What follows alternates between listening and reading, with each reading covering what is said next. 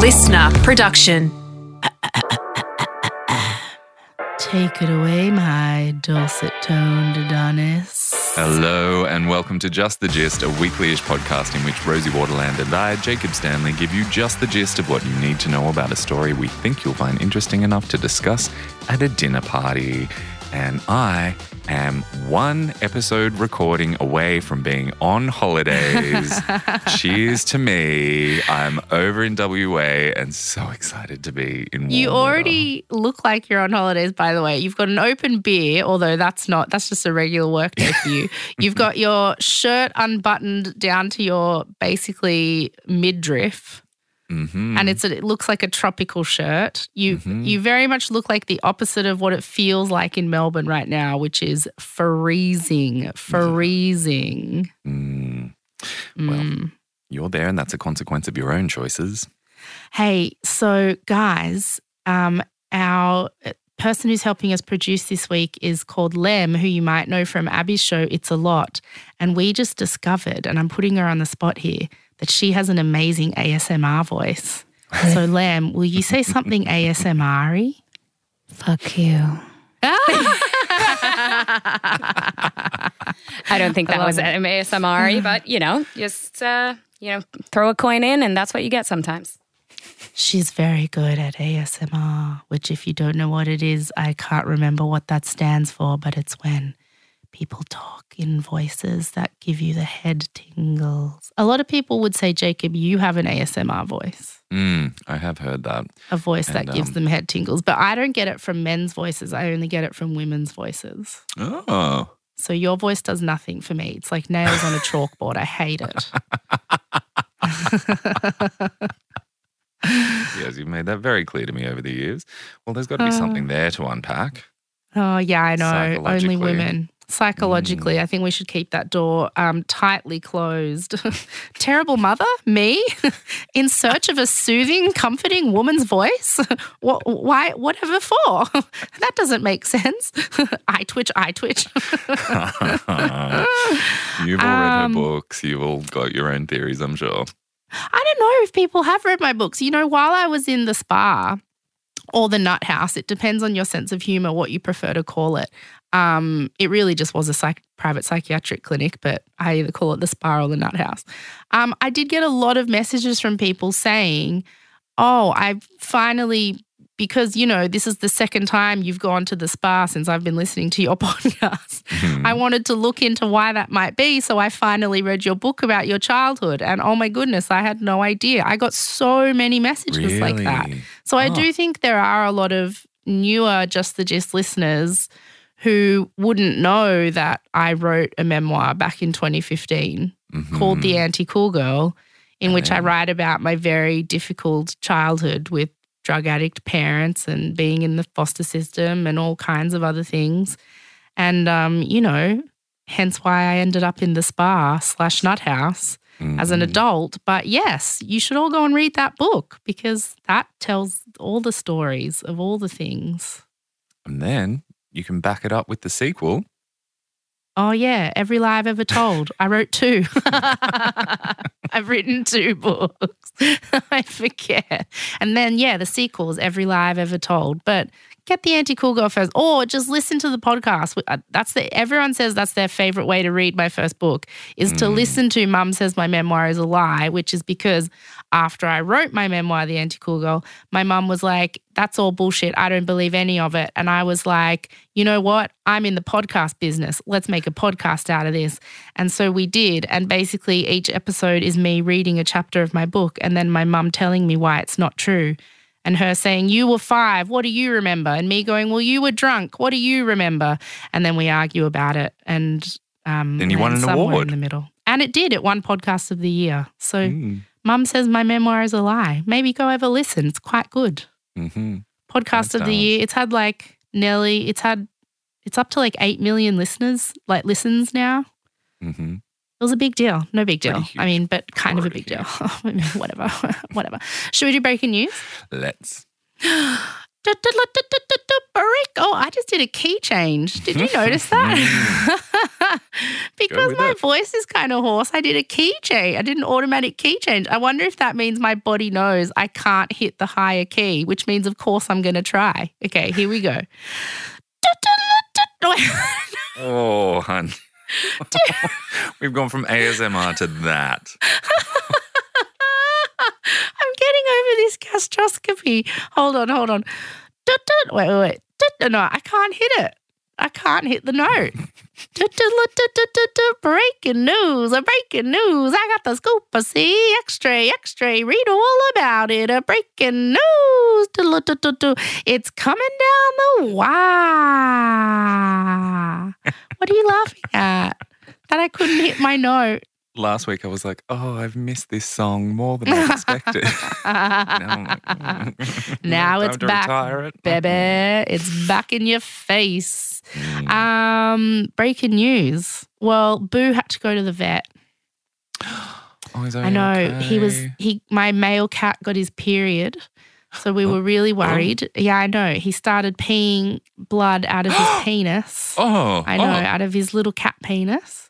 Oh. Um, so I couldn't stop laughing. I really wanted Caleb when he called the vet to say our male cat got his period. But Caleb was like, I'm not saying that. Don't be ridiculous. Don't be ridiculous. I'm not saying that. Um, no, but he has a, he had a bladder infection, so he was he was peeing a little bit of blood, and we were in, we ended up being at the vet till like 1.30 in the morning, and um, it was really annoying because right as we got there, another couple got there with a dog that was like an emergency, and so it's one of those things where you can't get on your high horse and be annoyed that you got pushed back in the line because like their dog could die, but also I was like, we've been waiting. I felt very Karen esque because we had been waiting, but um, can't really complain when there's an emergency. So Mm, we were there for ages, not because Boo was so sick, but just because this other dog came in. But yeah, poor little Boo got his period. So all week I've been teasing him that he's got his period. How old is he now? He's nearly 10. Uh huh. I know he's Is really, that- really old. He's an old man. Oh, It's I think old that might for a have been cat. the halfway point for a cat. Well, a very health, like a, a very well looked after healthy cat will probably live to be about 15 or 16. Uh huh. Um, and a very well looked after lucky cat will be like a, you know, one of those random Japanese people who live on that small island who only eat fish who live to be Mm. like 120. Okinawa. Like a very rare cat will live to be like 19 or 20. but- Uh-huh. I mean, Boo's definitely in his twilight years. Uh-huh. And I don't know how Caleb will take it when he goes because Caleb and Boo have a relationship that is like, it's closer than mine and Caleb's. Like they have a love that is more pure and more strong than anything Caleb and I have ever had. Those two together. Oh, I'm sure there's been the early stages. If the two of you broke up, Oh. Caleb was going to get custody of Boo. I know. I'm sure there have been times that he's been so annoyed at me and wanted to break up with me and been like, I can't because of the cat. Mm. But we've been together nearly three years now, so it's kind of like an equal custody situation. But I would just let him take him. I'm not mean. I know Boo wants to go with him. Boo wants to go with him. Little shit. I'm the one who nursed him. When I got him, he was in an abandoned litter and he was the size of the palm of my hand. He barely had fur. He was so small, he didn't have the neck muscles to lift his head up. So like Mm. you had to like support his little head. I had to feed him milk from a tiny milk dropper. I had to literally nurse him like a like my own baby to mm. health, to life. And then all these years later he repays me by just looking at me like, "Hello swine." And then walks over to Caleb like, "My love, my darling." It's like I'm an intruder in my own house. Oh, there are a lot of mothers listening to this right now who I'm sure can relate. Been do the same things with their own children. Yeah. How very dare. Mm, In most How cases, though, they sort of circle back around later on, right? They go through this sort of awkward phase and then. Well, I will say this week when he's been sick, he's wanted me more Mm. because I'm the one who, like, he knows does the serious business of taking care of him and feeding him and doing the serious things. Mm. you always want mum when you're sick. Yeah. Exactly. Exactly. Mm. Yeah. Mm. So, I mean, that's my breaking news for the week. No petunias stolen. No, um, nothing to report there. Although, oh my gosh, it was um hard rubbish collection, and we had a bunch of stuff to put out. And Caleb is one of those people who cannot. He's like a bowerbird. Like he collects Mm. things. He can't not take things. Like he Mm. can't not. This is why we have seventeen coffee tables in our tiny little apartment because he can't help himself. And so we had a bunch of stuff to take out to the hard rubbish collection. And I said, Caleb, before we get around this corner, you have to promise me that you are not going to take anything from the pile. We are putting things into the pile. We are not taking things out of the pile. I don't care what's in the pile. We are not taking it. And he's like, fine, I mm. promise, I promise. And we get there, and there is just the ugliest. I think it's made of fiberglass and then like painted over. You know the stuff that like water slides are made out of? Like Mm. it is like an old uh made to look like a Colosseum column. Oh. Like and it's about Oh. the height it's about up to my shoulder and it's meant to like sit in your garden and you put like a pot plant on top of it. Oh. It is the Oh. And it's like hollow, so he could like pick it up with one hand. And as soon as I saw it, I was like, he's gonna want that. And and like we basically said in unison, you can't have that. I'm taking that. Like, and I was like, no, no. And so now we've got this like this like ancient Rome style, ancient Greek style oh. column, Oh. Colosseum column sitting in our garden waiting. Okay, at least it's outside. Okay. Oh well, yeah, it's it's an outside thing, and he's waiting for the perfect like over the top pot plant to put on top. I can't Mm. even. You can't. You can't with this guy. I hope whatever. Okay, call out to people of South Melbourne. I mean, everyone knows that's where I live. If you are walking past and you see that collar, please steal it. Please steal it. If you're the person who took the petunias, I'm, I'm begging you now, come and take this ugly, fake ancient Rome column off my hands because I hate it so much. It's not heavy. Just come and get it. I'll I'll even leave twenty dollars under it for you. Okay, I'm okay. I'm gonna after after we record, I'm going to an ATM. I'm getting twenty dollars out. I'm gonna put twenty dollars under the column. If you live near me or if you walk past and you see it, know that you go and take it and take the twenty dollars. what could go wrong? What could possibly go wrong with this plan? Very good deal. Get onto it, everybody. And um, this episode's not coming out for another couple of weeks, so we don't know when it's going to happen. But when that plinth disappears, you'll know. Oh, that wait, what's it called? What'd you call it? Plinth. Is that what Mm. it's called? A plinth. Yes, I've got a plinth in my front yard, a buddy bloody plinth. Why do you know the randomest names for things? That's like when you knew the name of the silver thing that goes over the food in fancy in fancy like queen houses.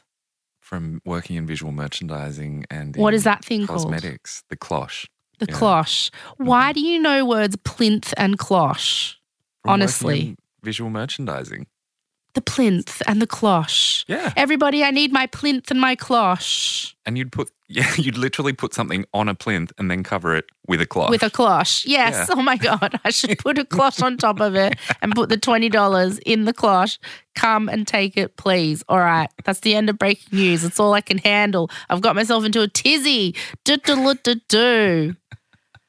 Gotta get Someone rid of needs that to plinth. send a photo when they steal the plinth, please. I'll post And then we also photo need to see a photo of the passive aggressive note Caleb inevitably will leave. when the plinth gets stolen. Okay, no one. Guys, you're not allowed to tell Caleb that I encouraged the theft of this plinth. This is his own problem for not listening to the podcast. So, nobody, none of you, none of you tell him. Promise me, none of you tell him. Okay? All right. What did you do? Do do do do. Okay, you're telling the story this week. I'm pumped. I'm ready. Let's do this. All right, Let's go. into this story. Tell me your story, Adonis. Oh, all right. I am serving you the story of a terrorist bombing that happened at the Summer Olympics in the mid 1990s, and the story of how the security guard who found the bomb before it went off became a global hero, And then within the space of days, he became the target of all the world's collective hatred when he was accused of being the one who'd planted the bomb in the first place. This is just the Oh. gist of Richard Jewell and the Atlanta Olympics bombing. Oh, is this was this like a movie or a TV series recently? A couple of years ago, Clint Eastwood directed a movie Yes, about that's this. it. And it was it called Yes. Richard Jewell? It was, yes. Yes. I haven't seen it, but I just remember the trailer and stuff. Which is very intense. The Yeah. trailer. Yeah. Um, Um, I mean, it he is was a pretty basically just like this. He's basically just like this everyday dude who was like, there was a bomb, and then they were like, you did the bomb. That's is what. I remember from the trailer. Yeah. Just it was like a switch was flicked. They went from "you're a hero" to "no, we think you did this. You're the villain." oh, yikes! And And, what did you say it was? Atlanta, 1996. Atlanta, 1996. So let me take you back to July of 96. The Spice Girls had just released Wannabe, and everyone was doing the Macarena all around the world. It was such a great time to be alive. It's such a pity Caleb missed it because he wasn't born yet. Fuck you. Look, he was born in 1999. He was born on the right side of, of the millennium, all right? True. I don't think I could handle after 2000. So move on. Move on. So, July 96, of course, the Summer Olympics were happening in Atlanta, Georgia. And you were about 10 at that time. Do you have any Um, recollection of those Olympics? No, yeah, I really do. I remember those Olympics really clearly. I was born in 1986, so yeah, I was 10. Um, I remember watching Kieren Perkins win the 1500 meter. That was like the Mm. big race that everyone wanted him to win. Um, and we at school all wrote letters to the Olympians at the Olympic Village. Mm, It was like part of what we did. really? Did they write yeah. back? No, they didn't write back. They would have been getting thousands. Every single Mm. kid in every primary school in the country would have been sending them letters. Oh, I don't think we did. Oh, Huh. how rude. Anyway, all I remembered They were your the country's mascot. heroes. Did you get to pick who you wrote to? Um, yes, and I picked this swimmer called Sarah Ryan because she had really cool fake nails and I really liked them. Ooh. Acrylics. I don't know if they would make you swim slower I was though. just thinking the same thing. Like, no, they faster. in- They're giving you more resistance to pull. yeah, but like doesn't that slow? paddles. But doesn't that be slow like you down? Oh, like flippers. Yeah. Oh, kind of adding length to your fingers, like Ian Thorpe's freakyish fingers. That's right. Yeah. Yeah. I would have thought she wouldn't be allowed to have those. You know, I saw Ian Thorpe on the street once, and he mm. is literally like an alien. Mm-hmm. Like his body is just not of this world. Like he is just so uh, huge, Mhm. like mm-hmm. tall and muscular. And his, uh, he, I saw him on Oxford Street, and it was he was wearing like a um like a tank top and little shorts, and it was the middle of summer, and he was tan, tan, tan, like Jacob level tanned, Mm. and he so you could really see his body, and it just every inch of him is enormous. Mm. Like just his arms look like like they were meters long, and his legs, and I just remember just we couldn't stop staring at him. It was like, oh my God, you can tell why he's an Olympian. Like it Mm. doesn't come across on TV. You have to see it in real life to be like, whoa, Mm. look at your body, bro. Did he ever end up coming out of the closet? Yeah, yeah, yeah. Uh huh. He did it in an interview with like Michael Parkinson, I think. Okay. Good for Yeah. him. Yeah. He hadn't then though, but I gotta say, that day I was like, yeah. Yeah. Yeah. Walking Yeah. down Oxford Street in a mesh singlet. Yeah. Yeah, yeah, yeah, yeah, yeah. It was definitely like, oh, okay. There's a piece of Uh-huh. information I I I have collected about you that I will keep to myself. Hmm. Yeah. Right. Anyway. Well, fun little anecdote.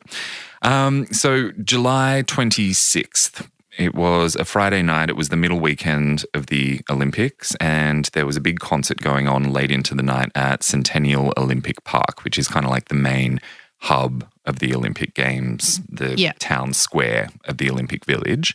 There were thousands of people there, all very happy. It had this cheery festival vibe going on. And a 33 year old security guard named Richard Jewell was Mm. stationed near the sound and light control tower in the middle Oh, yep. of the park where Yep. the tech guys run the show from. And at around 1 a.m., he noticed an unattended olive green backpack sitting under a bench next to the tech tower. And he did what he was expected to do, which is pointed out to one of the officers who worked for the Georgia Bureau of Investigation. And he said, Look, I think that probably belongs to that group of guys that are over there. They were hanging around here earlier drinking and they were a little bit rowdy. So I asked them to move on. So the GBI agent went over, found the rowdy guys, and asked them to please come and collect their bag. And they were like, mm, Not our bag.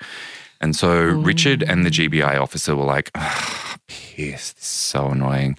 It was really tempting for them to pretend they just hadn't seen the bag and just Yeah, continue yeah. enjoying the concert as they had Like, been. what are the odds it's going to be anything? And this is going to turn our night into a whole to do. Over the first week of the Olympics, they'd found over 100 abandoned bags, and each one had been treated as a potential threat. And then they all just Oh. turned out to be something someone had left behind. So they're over it now. They're over it. Yeah. And so the Yeah. GBI agent was like, we can probably just ignore it. Someone will come and find it. Um, but Richard was a very conscientious security guard, took all his responsibilities very seriously. So he insisted they must follow protocol and treat the bag like it could be a bomb, even Yeah. though the chances were really small.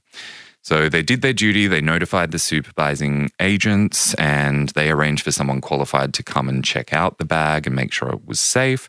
And in the meantime, they started trying to clear the crowd away to a safe-ish distance. Yeah. And Richard went up into the tech tower to tell everyone there to get out.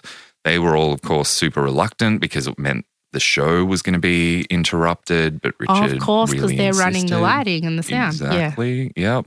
So they sort of walked out, rolling their eyes and grumbling. And meanwhile, a group of cops started forming a perimeter around the bag. So the the best safety level they could achieve would be there when a member of the bomb squad opened the bag up.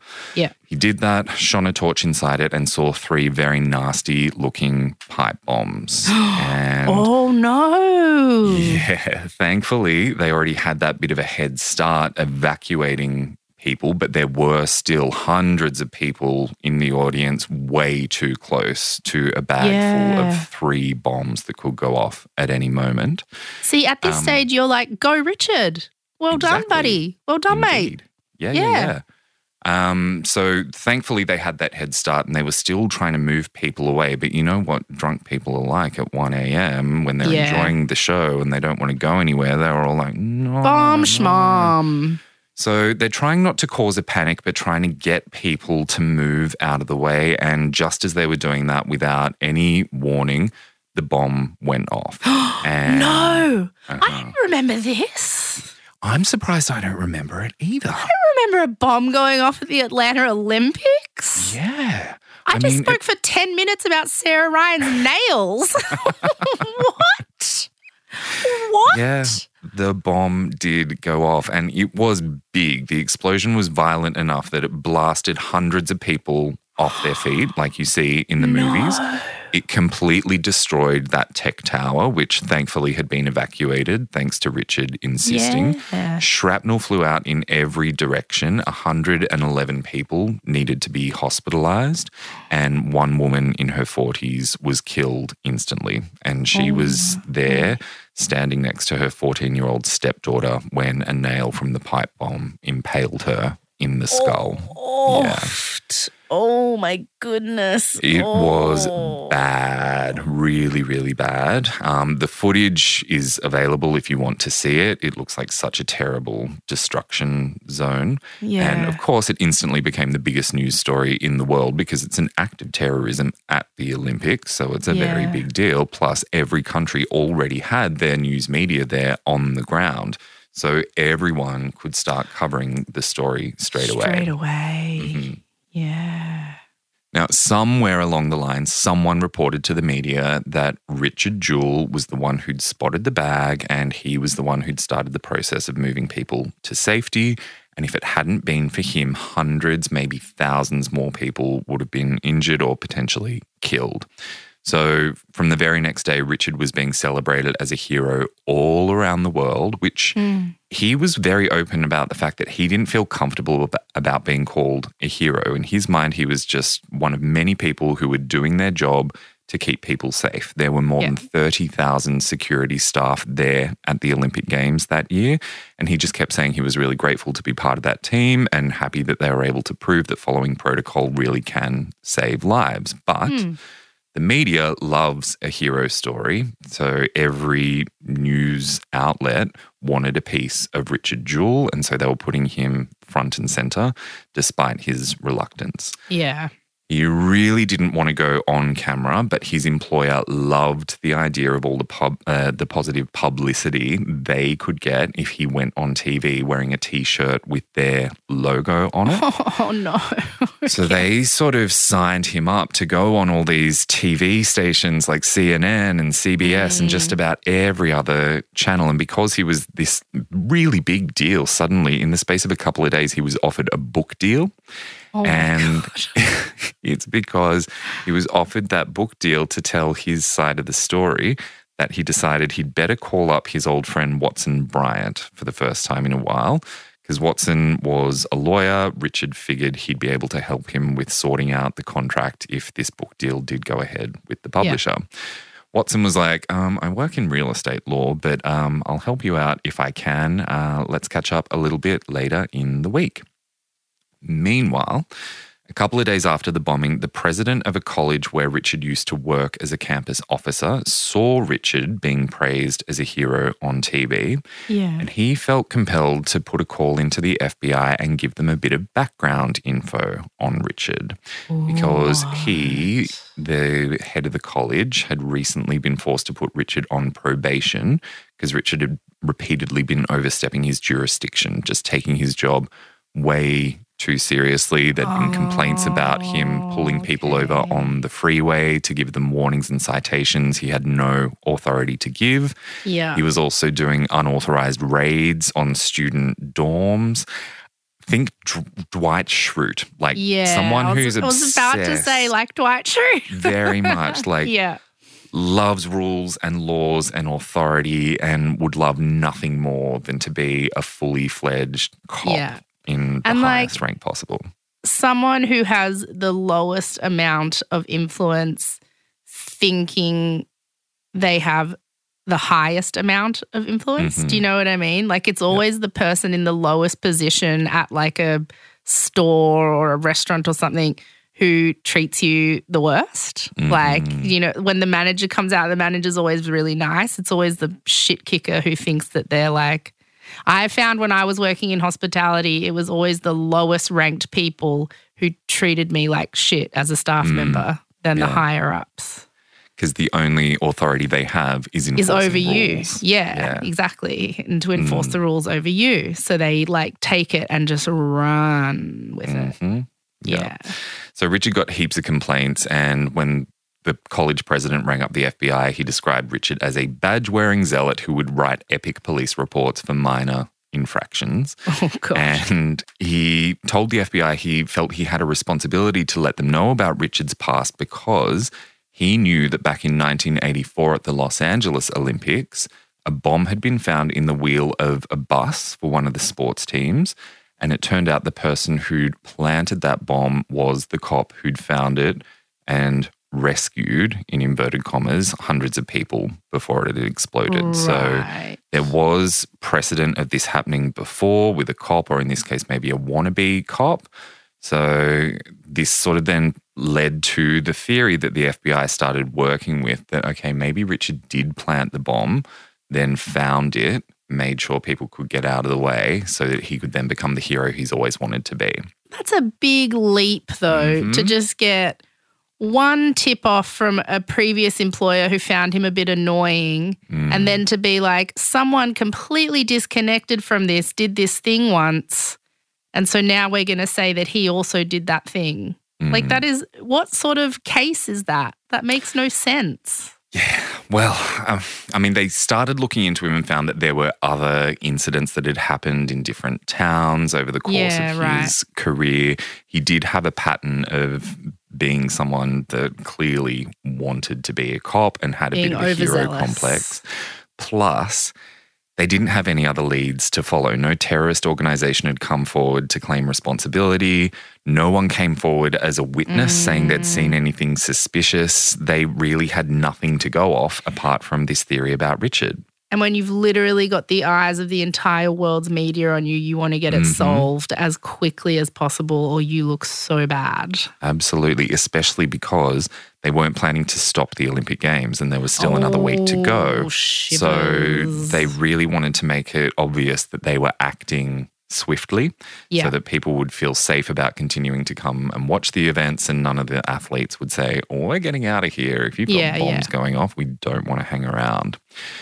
And you can tell from an early stage they wanted their theory to be correct because they Mm. found out a little bit down the track that there'd been a phone call that had come in from a payphone a, a few blocks away from the park, um, which said, There's a bomb in Centennial Park. You have 30 minutes, and then hung up.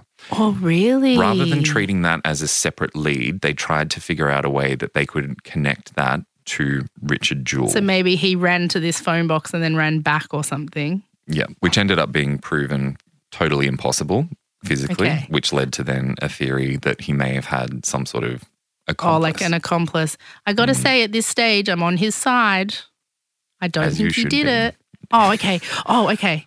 Oh, I'm good. sorry if this is a spoiler, but no, this guy, I actually, I think this is a really good point to m- mention that a lot of people, when they tell this story, they do sort of maintain this level of ambiguity. Did he or didn't he? he? is completely innocent. This Oh, is a okay, Lindy yeah. Chamberlain type story where sometimes obvious. people, you know, oh, could this be true? No, let's be really clear. This guy's totally innocent.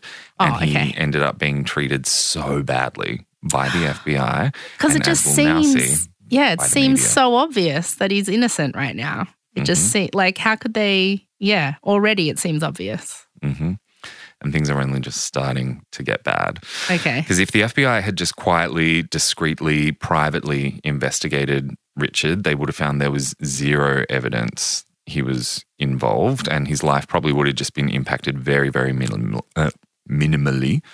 But instead, one of the FBI agents leaked to a journalist named Kathy Scruggs that Richard was the lead suspect.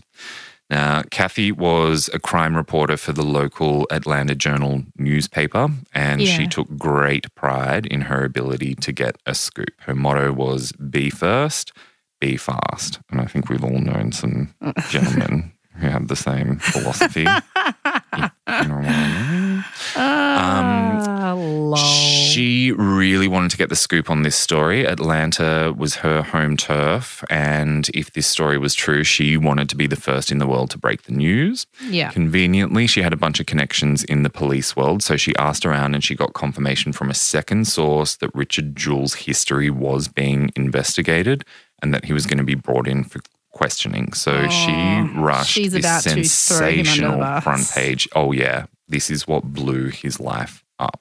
Yeah. The headline she went with was FBI suspects, quote unquote, hero guard may have planted the bomb. No. Oh, no. Uh-huh. How can you post a headline like that about someone? It's their life. hmm And it is true. The FBI were suspecting he may have planted the bomb, but there was no Sure. evidence to support that. He was a private citizen and this is just on the Tuesday. So the bomb went off late on the Friday night. By Oh, the Tuesday, he's now gone from being a hero to now being accused of potentially planting the bomb that hurt all those people and killed that woman.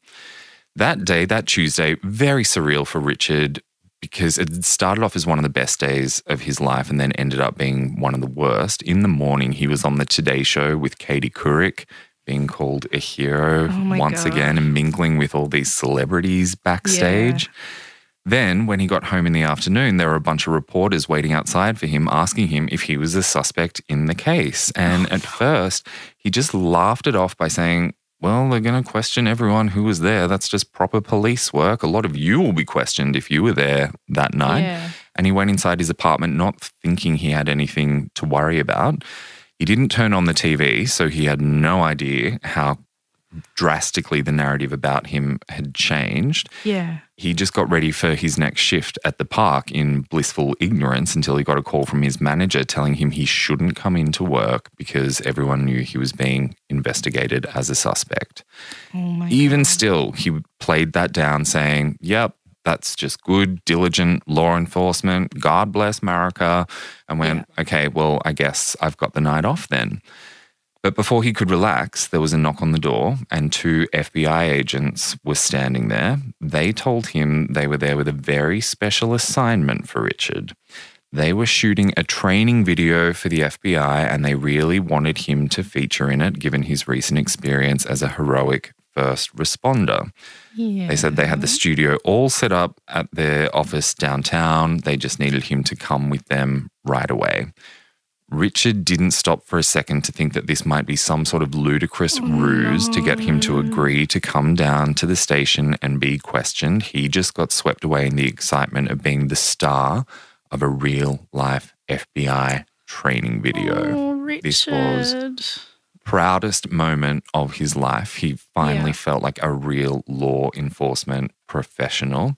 So he very eagerly went with the agents down to the office and sat in front of the camera, answered all their questions about his history and his experience finding the bomb, clearing the area out.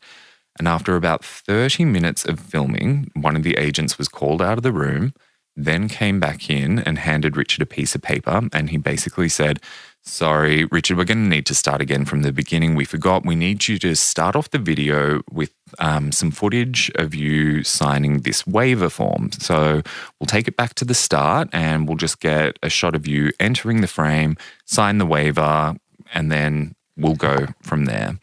Th- Richard took. Thi- this can't be allowed. This can't be allowed. Shockingly, it is. I'm so I'm just, I'm sitting here with my jaw on the floor. Because all of this information became public knowledge, and it turned out that you can use ruses like this, and they do routinely use ruses like this to get people to come in and agree to questioning. This is why there's so many false confessions in the US because there's just sweet dummies like Richard Jewell who just Mm-hmm. have no idea and they pull these elaborate tricks like this to get them to say things that they wouldn't otherwise say. Yep, that's right.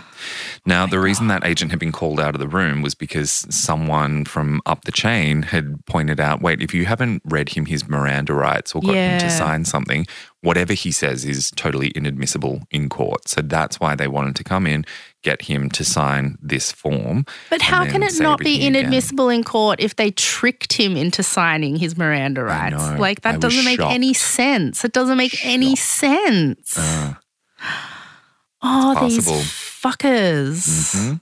Okay. Fortunately for. Richard, it didn't work. He recognized the waiver for what it was Yeah. and said, I think I need to speak to my lawyer. And of course, Yeah. their response Good was, boy. like, Why? Are you guilty? Have you done something you feel bad about? No, Are you always ask for your lawyer. Don't Yeah. say anything. Lawyer, lawyer, lawyer. hmm Um, it took a while, but he finally got hold of his friend Watson Bryant, the only Mm. lawyer he knew. Of course, it was the 90s, so it was a world full of landlines and car phones. So it took a bit, Yeah. but when they were finally connected, Richard explained to Watson he'd agreed to go to the FBI office without a lawyer because he thought he was going to be in a training video. Watson was just like, You are an idiot. Say absolutely nothing. Get out of there as quickly as you can. I just saw a newspaper saying you're a suspect and you're all over TV mm. being fingered as a suspect. You need to get out of there now. I'll meet you at your place. Now, please put me onto one of the FBI agents. And Watson got that agent to confirm they weren't planning to arrest Richard. They didn't have any reason that would Yeah. allow them to legally apprehend him. And so Watson said, Well, the interview's over. Richard's going to be leaving now. Yeah. Richard got home about 8 p.m. that night. There was an absolute frenzy going on out the front of his oh apartment. God. well over 100 reporters in the parking lot jostling to shove their cameras and microphones in Richard's face. And he was bombarded with all sorts of provocative questions to try to get a response out of him. Um, he sort of made his way into the house, which was a two bedroom apartment he shared with his mother, Bobi. She was home waiting for him. She was very confused and so scared. He tried to explain to her as much as he knew, and they turned on the news and waited for Watson to get there. And right there on NBC, the same network Richard had appeared on that morning and been called a hero, they were now reporting that the FBI had enough evidence to arrest and prosecute Richard. What? Completely made up, and they would end up getting sued for half a million dollars for having made that comment. But you can imagine the damage it did on that oh, night. Oh no. Watson finally got to the apartment and spent hours asking questions, examining all his answers. He wanted to be absolutely certain Richard was 100% innocent before he mm. agreed he was going to help out as his lawyer.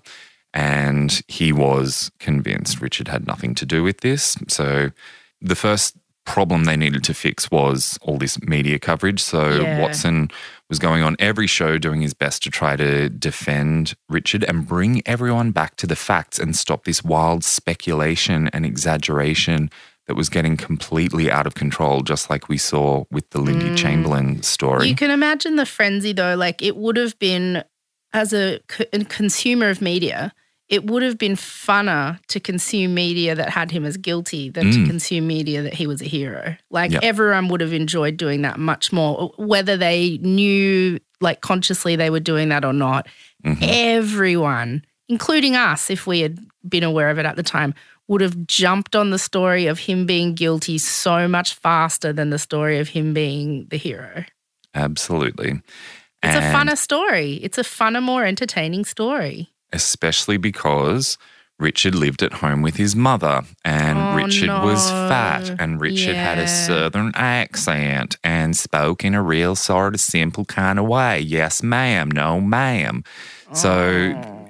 the fact that Oh. He's also been a failed cop made people go, "Oh, look at this loser trying desperately to make himself a hero." Can you imagine anyone going to those lengths? How sad. So And even though it's really even though none of it's true, he's still having to hear all of that said in the media about him. Like how That's right. awful is that? Having Yeah. to see what the world really thinks of you that you're just a fat loser who couldn't get Mhm. any attention unless you physically hurt people. Yeah, Isn't that right. awful to have people Yeah. think that of you? And this was just the beginning of a truly hellish three months for him now that he was the most Mm. hated person in the world. It was also terrible for his mother, who had to go through it all by his side as well. in the next few days, the FBI showed up with a search warrant. 40 agents came and searched every millimeter of their apartment and took away boxes and boxes of potential evidence. They're The- believing their own bullshit. hmm They're believing their own bullshit. The me- it's like the convinced media themselves. and the FBI have convinced each other, but Mhm. it's what's that thing that eats its own tail? But it's an Uh, an infinity snake or uh, something. Whatever it is. Yeah, Mm. it's one of those things. Like where did it where did it start? Where does it end? Yeah. They were so desperate to find something. They were reaching to the lengths of taking their vacuum cleaner and all of Bobi's Tupperware Oh to check out forensically because they had nothing else to go off. And they Mm. just really wanted Richard to turn out to be guilty. had to arrest The someone. FBI didn't want to disappoint the public, and the public Yeah. really wanted to have their villain Yeah. and be able to laugh about him at the same time. That was Yeah. part of the joy that, yeah, he's what a an really bad guy, entertaining villain. but also he's a loser. Yeah. yeah. Uh, the only suspicious things they could find in Richard's belongings were some old hand grenade cases he kept as paperweights and also a piece of wood that he'd taken from the wreckage after the explosion as a souvenir, which Right. was a very odd thing to keep. You and I probably wouldn't do that same thing. Mm. Richard did, and you can imagine the problems that that then caused because the media started reporting that they found bombs inside the Oh, house, yeah. and, he took a trophy from the bomb site. Yeah, yeah. exactly. So from then on, anyone who'd been on the fence about whether or not he was guilty made up their mind. Oh no, Richard Jewell absolutely was the bomber. Oh, no. Kathy Scruggs, thanks to her once again, she'd started reporting that he hadn't kept a piece of wood from the park, that he'd actually kept a piece of the bomb just to keep the story going with a new revelation that was completely made up. What an odious woman.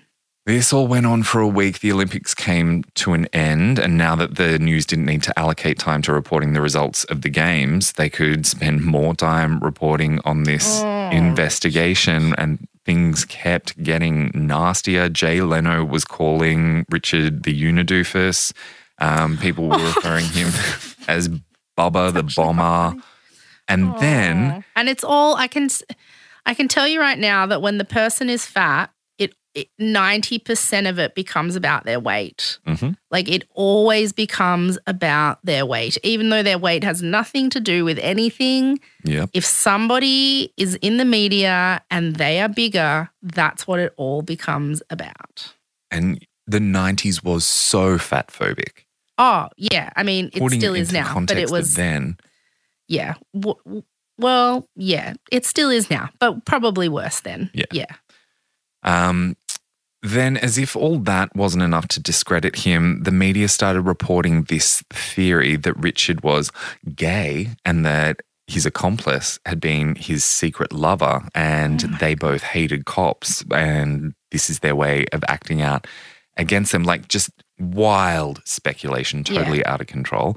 Richard and Bobi were living under siege in their house. They could barely go outside. There were more than 200 reporters out there all the time, as well as a bunch of abusive nutcases with nothing better to do than harass them and tell them they should kill themselves.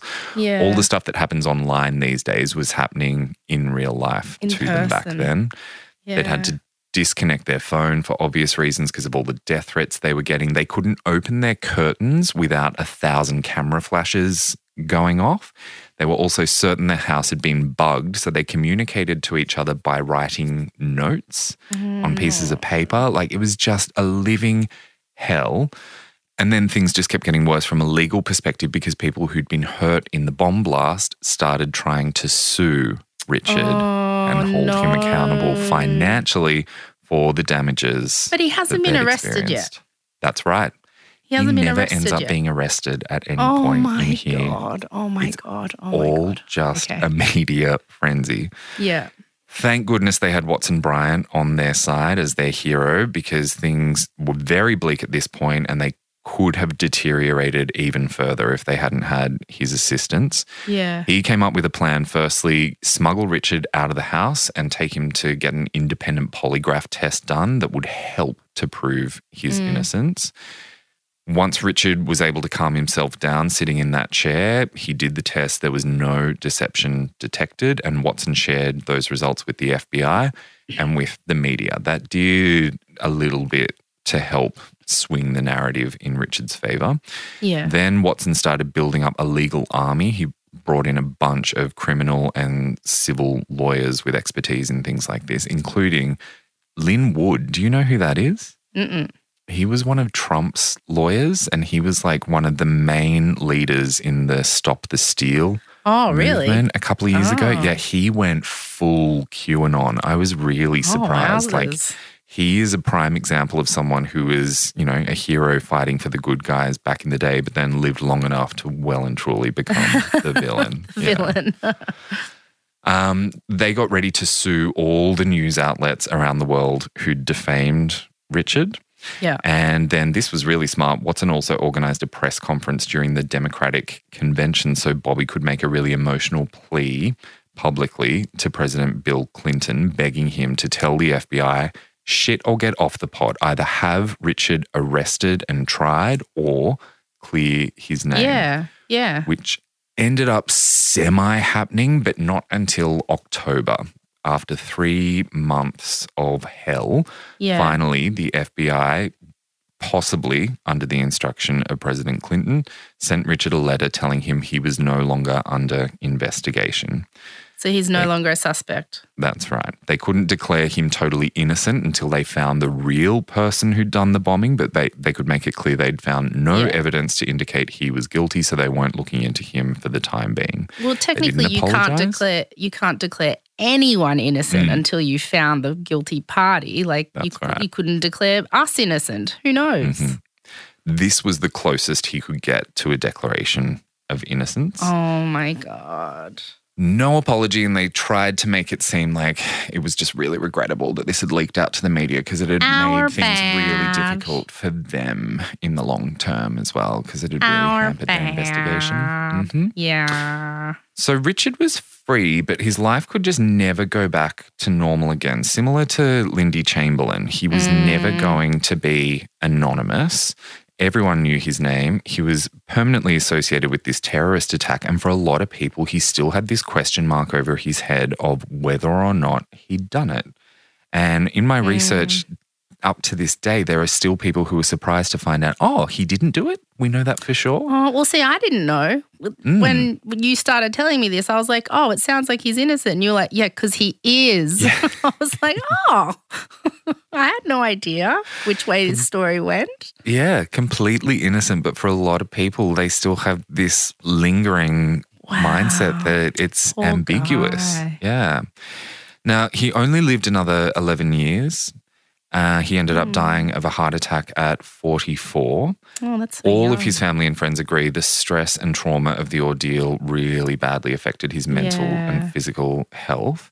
He spent a lot of the rest of his life in court cases suing those newspapers and TV programs Mm. that had Oh, told lies heart- about him. His heart would not be able to take all that stress. The heart is not physically built to take, handle that kind of stress. Yeah, it was all too much. Yeah. Surprisingly, he never felt resentment towards the police or FBI, though. He maintained this deep reverence for law enforcement for the rest of his life. He even ended up becoming a sheriff's deputy and oh, fulfilling his dream.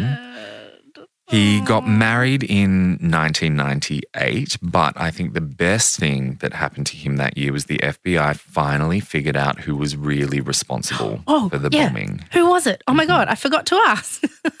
I'm not going to say his name, but I'll just tell you surprise, Yeah. surprise, he was fucking right wing religious nutcase. Nut job.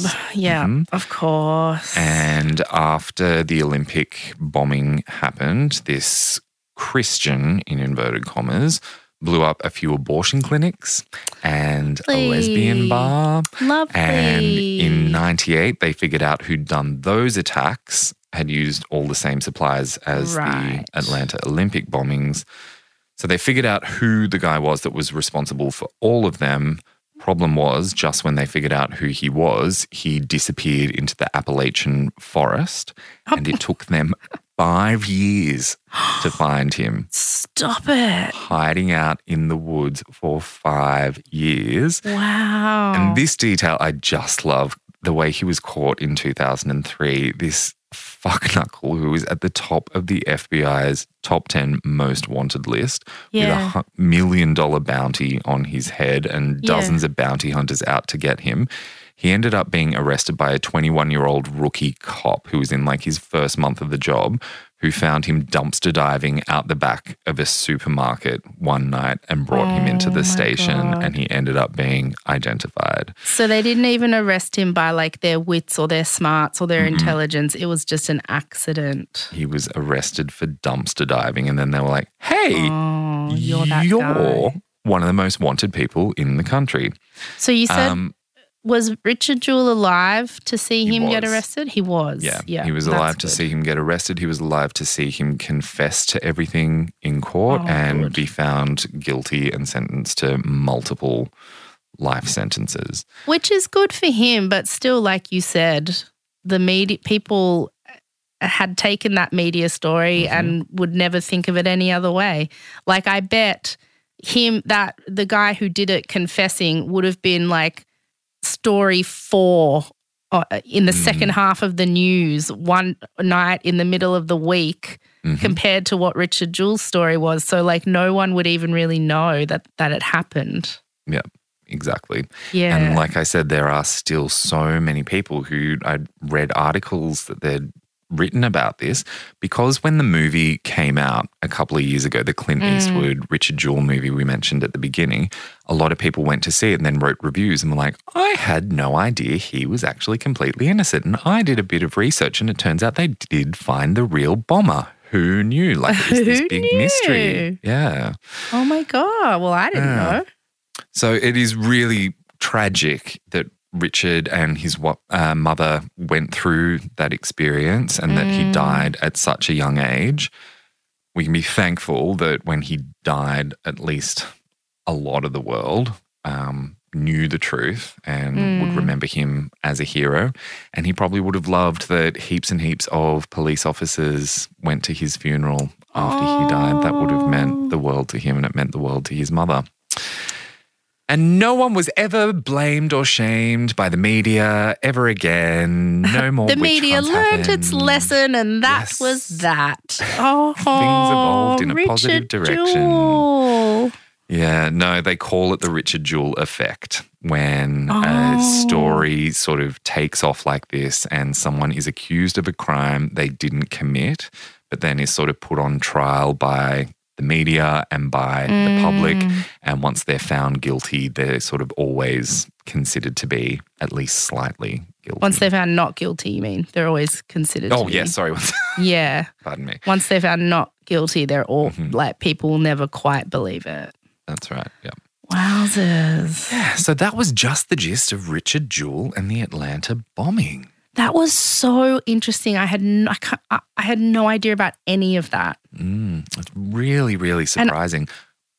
even I, the little bit I did know his name and that there was some kind of bombing in Atlanta, or like I didn't even know there was a bombing. Like I said, I just thought a bomb had been planted.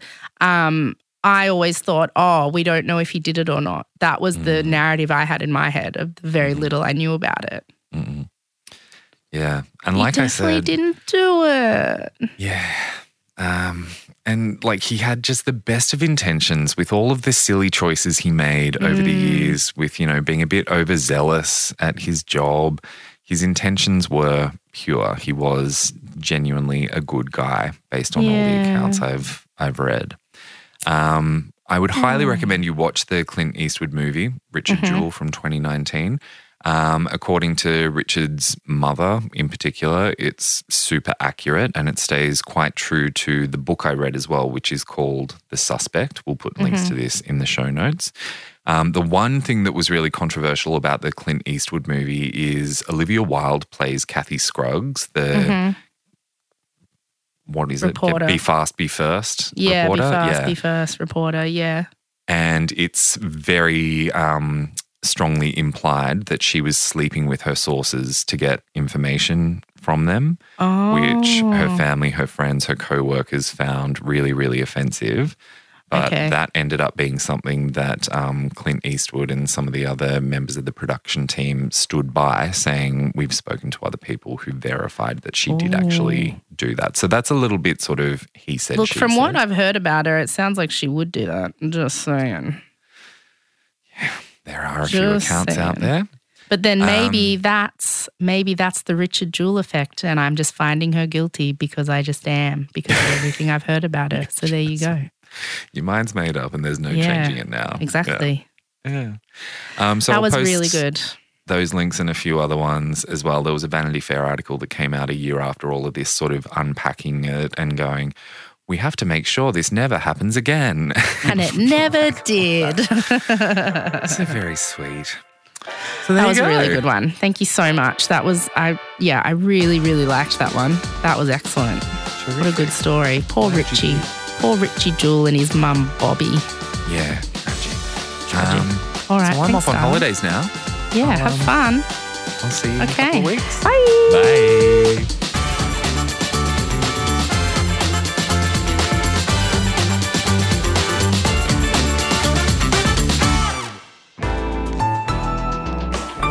Listener.